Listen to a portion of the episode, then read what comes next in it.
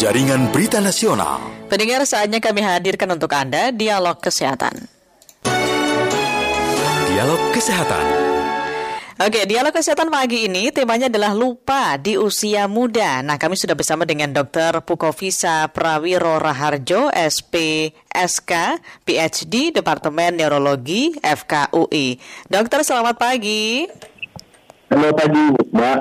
Iya, ini saya enaknya manggilnya dokter siapa nih? Dokter Visa, Dokter Visa, oke siap. Ya, ya. Dokter, ya. kalau kita bicara lupa, lupa itu kebanyakan kan biasanya orang yang sudah lanjut usia gampang lupa. Nah, ternyata di usia muda itu kita pun juga pernah merasakan, dokter, ini termasuk gangguan yang cukup serius di bidang medis atau sebenarnya kenapa sih dok kalau kita biasanya suka lupa gitu dok? Lupa tuh belum tentu gangguan juga kalau oh, melupain mantan iya. kan bagus kan. Mm -hmm. jadi jadi ya uh, lupa itu kan uh, sebenarnya bagus dari sisi kita jadi melupakan hal yang uh, tidak terlalu penting ya terus kemudian kita fokus pada hal yang penting. Nah takutnya Tapi, yang dilupain ini yang penting-penting dok. nah itu kalau melupain yang penting-penting apalagi lupa cicilan nah, itu kan ini. bahaya ya. Nah karena itu nah itu selama uh, itu punya resiko terjadi bukan pada usia tua usia muda pun selama punya otak e, bisa. Karena memang lupa itu masalahnya masalah otak ya. Ya kecuali kalau nggak punya otak gitu ya. Nggak maksudnya bercanda.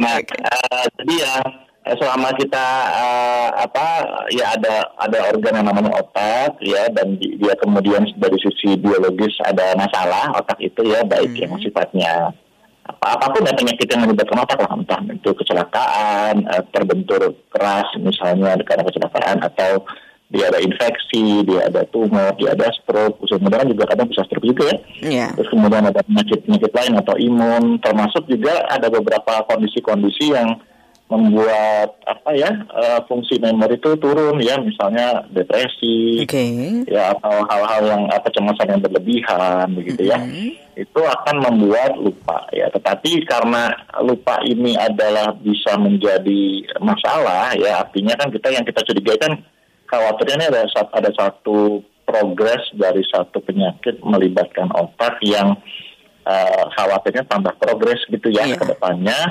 Maka pertama ya jangan pernah menyepelekan lupa apalagi usia usia muda. Ya kita mesti cek gitu. Kalau memang nanti ada penyakitnya ya ya itu disyukuri ketemu gitu ya. Kita harus temukan kita harus bereskan supaya tidak uh, melebar ke mana-mana masalahnya. Oke siap. Tapi uh, memang kalau biasanya kita kurang tidur itu juga bisa berefek ke lupa ya dok ya?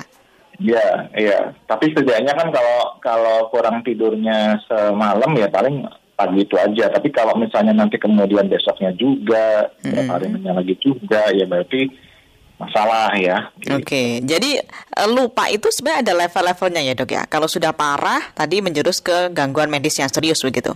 Ya, ya. Biasanya kita, saya punya singkatan ini lupa yang kita harus curigai ini masalah ya. Nah, seperti apa itu? Uh, namanya, singkatannya itu sesuai visa. Saya jadi agak masuk sedikit sesuai visa, sesuai kata saya maksudnya. Mm -hmm. uh, itu semakin sering jadi mungkin kita uh, lupa apa ya? Mungkin kita ada sesekali lupa nama barang wajar lah, misalnya nama dompet di mana. Sesekali aja boleh. Nah, tapi kalau bahaya itu lupa, kalau kita udah pinjam uang, utang nggak bayar-bayar dong. Nah, itu, nah, itu bahaya. Apalagi kalau lebih galak lagi yang tadi. Kan? Okay. Ya, jadi semakin sering. Kalau semakin sering itu misalnya kalau awalnya sesekali, terus kemudian sekarang kok setiap minggu ada, gitu, okay. atau setiap hari ya itu kan udah nggak benar ya. Su itu semakin sukar. Sukar meng, mengambil ingatannya misalnya contoh lagi-lagi contohnya barang lagi ya. Misalnya kalau dulu kita naruh kacamata ya paling kalau nggak di kasur ya di meja dekat kasur hmm. misalnya. Nggak mungkin ke mana-mana lagi gitu. Nah tapi sekarang udah bolak-balik uh, apa bukain lemari bukain kamar mandi segala macam semua. Sampai rumah tetangga dicari juga ya soalnya gitu kan Nah, itu udah nggak bener itu kan, berarti semakin suka dia mencari okay. ingatan yang yang yang diharapkan. Gitu. Ke mana padahal barangnya dibawa biasanya gitu loh dok. Nah itu jangan-jangan ada di atas kepalanya dia, tapi nyarinya sampai rumah Pak RT. Gitu. Iya benar. Oke, dokter kita undang pendengar ya dok ya. Jadi pagi ini boleh, silakan boleh. anda bisa bergabung bersama dengan kami 021 352 3172 021 384 4545 021 386 6712. Tema kita adalah lupa di usia muda. Silakan pendengarnya, jadi Anda bisa konsultasi langsung juga dengan dokter Visa di pagi hari ini. Nah dok, saya pernah dengar juga ada yang bilang kalau kita punya masalah tiroid itu bisa berefek ke lupa juga ya dok ya? Iya, betul. Itu korelasinya gimana dok itu dok? Ada, jadi kalau hormon uh, tiroid yang kurang dalam darah itu, tiroid itu dibutuhkan otak juga untuk metabolisme optimal. Jadi hmm. metabolisme salah satunya yang paling rentan terhadap metabolisme tidak optimal itu kalau dipakai buat mikir itu atau dipakai buat mengingat. Jadi ya ya akan lupa gitu sehingga ya ya kan harus diberesin artinya kita itu ketemu barang itu kita kita beresin deh gitu. Oke. Okay. Nah, jadi kalau saya berharap ya. lupa tuh lupa tuh jadi alarm gitu karena sering lupa tuh dimaklumi masalahnya. jadi kalau Iya, benar dong. Lupa utang tuh sangat Ah, lupa itu biasa. Kan orang-orang biasanya begitu ya, Dok ya. Paling ntar juga ingat iya. kalau dicari-cari barangnya gitu ya. Nah, iya padahal justru lupa itu bisa jadi gejala alarm awal tanda bahaya atau penyakit yang nanti sifatnya progresif kan itu yang kita mm -hmm. ingin apa ingin masyarakat uh, tahu dan juga lebih aware gitu. Yeah. Diperiksakan ke dokter, jangan jangan nanti diperiksa di ruang gitu ya. Kalau periksa dokter berarti ke dokter apa nih? Dok, fis, dokter, dokter neurologi biasanya. Neurologi ya, oke. Okay. Hmm. Hmm. Baik, ada yang sudah bergabung dokter Visa, ada Ibu Uun di Malang. Bu Uun, selamat pagi. Iya, pagi. Halo Bu Uun. Selamat pagi. Iya, selamat pagi. Suaranya kecil sekali Bu. Iya, selamat pagi. Oke, sudah. Bu Uun ada keluhan, ini tentang lupa, Bu Un? Uh, gini, apa namanya kan uh, ada apa sih namanya kayak misalnya masih di usia kayak uh, mungkin usia berapa? Belum, belum tiga puluh ya, mm -hmm. tapi itu sudah sudah apa sih maksudnya sudah lupa mudah lupa maksudnya gampang lupa sering lupa, sering lupa. kan itu kan mungkin Nah, nah itu kan bisa di apa? Bisa dikarenakan faktor banyak pikiran dan lain sebagainya. Mm. Apakah itu juga harus diperiksakan ke dokter juga, okay. ataukah uh, itu apa namanya faktor sebenarnya faktor utamanya itu apa sih? Apakah mungkin karena sering bergadang atau apa yang oh, lain? Apakah itu juga berpengaruh gitu ya? hal-hal yang tidak sehat gitu. Mm -mm. Itu saja Bu Un. Iya gitu Oke, okay, terima kasih Bu Un ya. Selamat pagi. Begadang, banyak pikiran, akhirnya gampang lupa. Bisa juga ya dok ya? Bisa, bisa. Jadi prinsipnya kan gini kalau kalau yang dirasakan sama ibu sama mbak ya mbak lah ya mm -hmm. ibu kan uh, terus kemudian apa ya kita semua tuh kan eh, gejalanya ya kalau masalah nanti seperti apa penyakitnya dan seterusnya kan itu asumsi artinya asumsinya itu nanti nanti dokter yang periksa yeah. kita pastikan ya kan? Jadi kalau buat kami sih gini bu apa yang penting tuh amit-amit ya daripada nanti kita meremehkan gitu. Ah ini hmm, takutnya malah bahaya. iya besoknya lupa yang sampai melupakan orang tua sendiri misalnya gitu itu kan anggapan gitu kita nggak tanya sih yeah. jadi jadi uh, harapannya kalau kita memang melihat diri kita kok saya kok makin sering lupa ya saya kok makin susah nyari ingat. Frekuensinya makin makin sering nih. Per hari berapa kali nih misalkan gitu ya dok ya? Betul. Ya terus kalau AI tadi kan saya kan katanya AI juga aktivitas ibadah. Hmm. Itu misalnya contoh sholat ya, yeah. kita lupa rokaat misalnya atau ibadah ke gereja kita lupa gitu janji-janji penting lupa misalnya. Kayak itu variasinya misalnya dulu cuma mau lebaran aja lupa sekarang sekarang uh, janji atau jadwal atau yang lain itu hmm. juga lupa juga uh, ya kan itu variasi itu uh, uh, apa namanya itu informasi lama jadi misalnya yeah. kayak sekolah di SD di mana teman-teman SD-nya siapa guru-guru SD-nya siapa gitu ya terus salah itu menyiksa jadi misalnya sempat uh, apa ketinggalan ATM okay, ya baik. kemudian atau ketinggalan apa uh, rumah nyaris kebakaran gitu karena lupa matiin kompor gitu dan seterusnya okay, gitu. baik, kalau baik. sudah ada salah satu dari sesuai visa itu itu bukan lupa yang tidak boleh itu dianggap biasa. Jadi harus Karena diperiksakan ya dok ya. Itu khawatirnya okay. itu alarm pertama terhadap hmm. satu masalah yang, yang serius. Oke, okay. Dokter Visa tahan dulu. Kita ada satu informasi dari ruang gatekeeper. Yes. Kilas Berita. Pendengar Badan Kepegawaian Negara BKN tengah menyiapkan mekanisme asesmen untuk kepindahan 60 aparatur sipil negara ke ibu kota baru IKN Nusantara di Penajam, Pasir Utara, Kalimantan Timur. Asesmen dilakukan BKN melalui Pusat Penilaian Kompetensi ASN. Klaster pertama, ASN akan menyasar pada ASN yang ada di DKI Jakarta dan sekitarnya. Untuk informasi selengkapnya serta update informasi lainnya dapat Anda akses di laman resmi kami rri.co.id.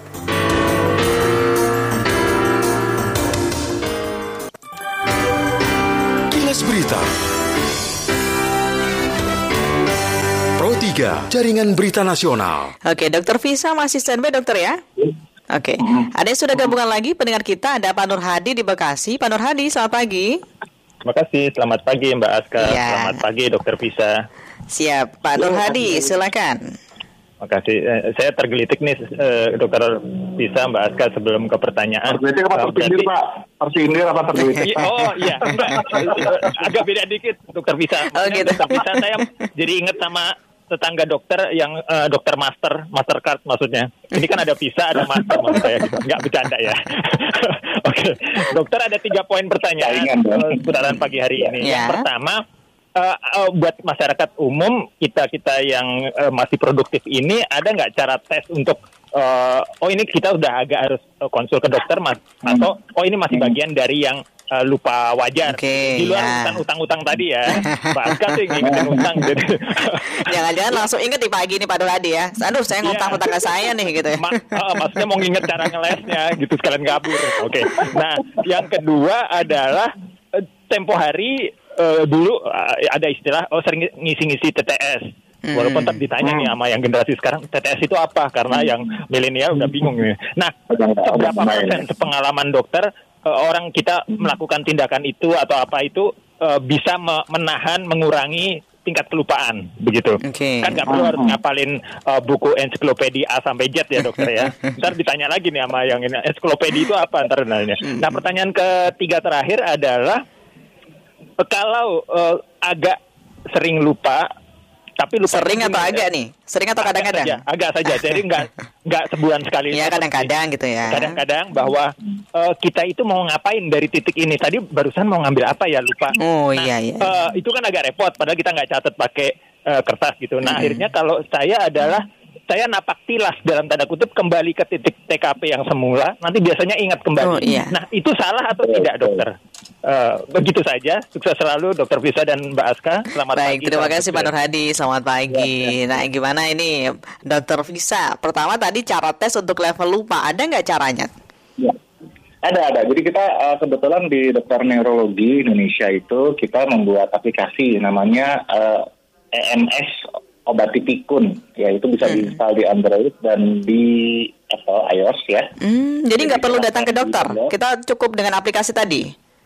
Nanti dulu sabar, oh. sabar. Nah nanti di sana, di sana tuh ada screening, screening itu dan ini udah diuji validitasnya uh, cukup sensitif ya untuk me, apa, menjaring lupa-lupa yang tipenya bermasalah gitu. Mm -hmm. Screeningnya gampang, ada 8 pertanyaan ya pakai uh, namanya Assorted Dementia 8 uh, versi Indonesia gitu ya silahkan nanti di apa di unduh gitunya aplikasinya digunakan.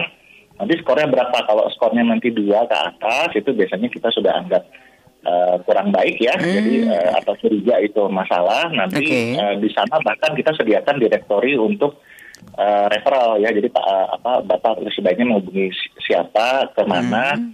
Berdasarkan GPS tempat uh, bapak uh, menggunakan aplikasi tersebut gitu. Jadi misalnya kalau itu di rumah nanti dicari dokter yang uh, level-level okay. tingginya untuk lupa atau yang pintar-pintar untuk lupa itu nanti akan ada okay, uh, baik. Apa, dalam itunya gitu. Siap. Kemudian Jadi, tadi juga tanya tentang ngisi TTS itu bisa mengurangi tingkat lupa, benar nggak sih ya. dok? Yang jelas ngisi tabungan yang jelas harus harus dilakukan.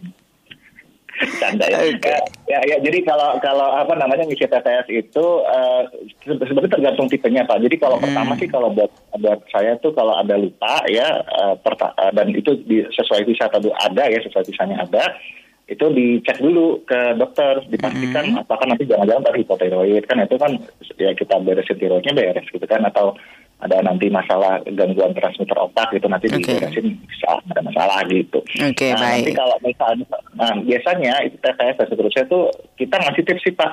Cuma nanti tipsnya uh, biasanya tergantung dengan hasil pemeriksaan yang kita lakukan apakah mm -hmm. nanti kalau TPS itu misalnya itu kan ada fungsi abstraksinya mencari kosakata begitu gitu kan itu itu yang kita uh, itu tapi kan kadang misalnya ya TTS mungkin tidak akan mungkin membantu uh, orang yang lupa barang karena nggak ada gunanya uh, ingatan terhadap kosakata ya atau kata yang ingin kita tuliskan di TTS dengan barang yang hilang. Jadi okay. uh, biasanya kalau kami membuat sarannya itu tailor made, tailor made itu artinya tergantung orangnya. Kalau orang yeah. lupa barang, kita tips yang lain. Tapi kalau uh, orangnya lupa janji, lupa kata-kata, itu kita mungkin kita akan uh, uh, apa berikan itu. Oke okay, baik. Terakhir tadi pertanyaannya kalau kita kadang-kadang lupa mau ngapain, tiba-tiba di titik tertentu, kita balik lagi nih ke titik oh. awal itu gimana, dok? Betul. Nah itu bagus memang itu caranya. Itu caranya Nah, tapi kan makanya tadi kan salah satunya sukar ya Pak ya, karena kalau yeah. orang yang lupanya makin nggak normal Pak, itu dia akan merunut tadi juga ke mana tuh udah lupa juga gitu. Jadi saya ke mana ya? Apa saya ke rumah tetangga? Apa saya ke rumah selingkuhan? Misalnya contoh. Maaf ya, maaf bercanda aja misalnya. gitu. Oke, okay. nah, dokter. iya, siap dokter. Ada satu pertanyaan lagi, singkat saja dijawab dokter ya. Ini kalau kita ya, vertigo, boleh, itu bisa dikaitkan dengan lupa nggak? Umurnya 39 tahunan. Bisa, jadi kan itu dua-duanya gejala otak ya. Oh uh, iya. Belum tentu berhubungan sih, belum tentu berhubungan. Tapi karena satu organ yang sama, otak ya kita mm -hmm. harus curigai dulu. Ini masalah otak gitu, sampai iya. terbukti tidak. Gitu. Okay. Caranya ya ke dokter yang ahli otak. Gitu. Baik, siap. Dokter, terima kasih sudah berbincang dengan Pro 3 ya dok ya. Sama-sama. Salam sehat dokter. Nanti kita ngobrol-ngobrol lagi di lain kesempatan ya dok ya. Boleh. Siap. Selamat pagi dok. Selamat pagi. Dr. Pukovisa Prawiro Raharjo, SP, SK, PhD, Departemen Neurologi dari FKUI.